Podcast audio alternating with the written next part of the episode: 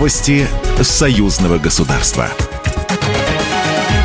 Здравствуйте, в студии Екатерина Шевцова. Сборная России возглавила медальный зачет на вторых играх стран СНГ. Спортсмены из 22 стран продолжают разыгрывать медали. Россия завоевала 89 медалей, 43 из которых золотые. На втором месте Беларусь в копилке республики 57 медалей, из которых 14 золотые. Замыкает тройку лидеров Узбекистан, у них 27 медалей. У болельщиков и спортсменов масса эмоций. Незабываемое впечатление зрителям подарили дзюдоисты. Виктория Мартыненко, российская дзюдоистка, победительница вторых игр стран СНГ.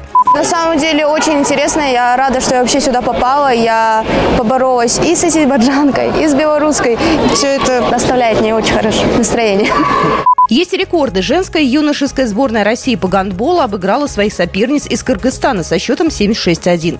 Вторые игры стран СНГ относительно новая спортивная площадка, но интерес к соревнованиям однозначно растет. Об этом свидетельствует огромное количество журналистов, около тысячи, которые освещают это событие. Абсолютно на все арены вход для болельщиков бесплатный.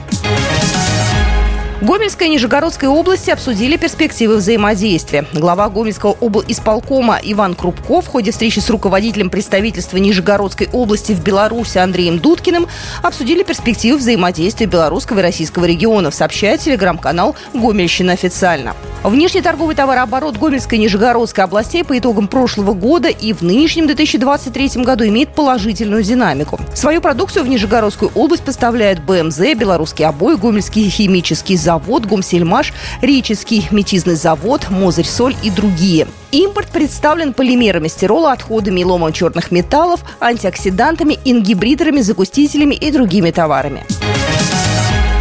Российская компания «Морские пропульсивные системы» приобрела у Минского моторного завода четырехцилиндровые дизельные двигатели мощностью 46 киловатт для размещения в дизель-генераторной установке. Минские моторы разработаны непосредственно для речного транспорта. Их уже установили на суда и проводят испытания на открытой воде, сообщает телеграм-канал ММЗ.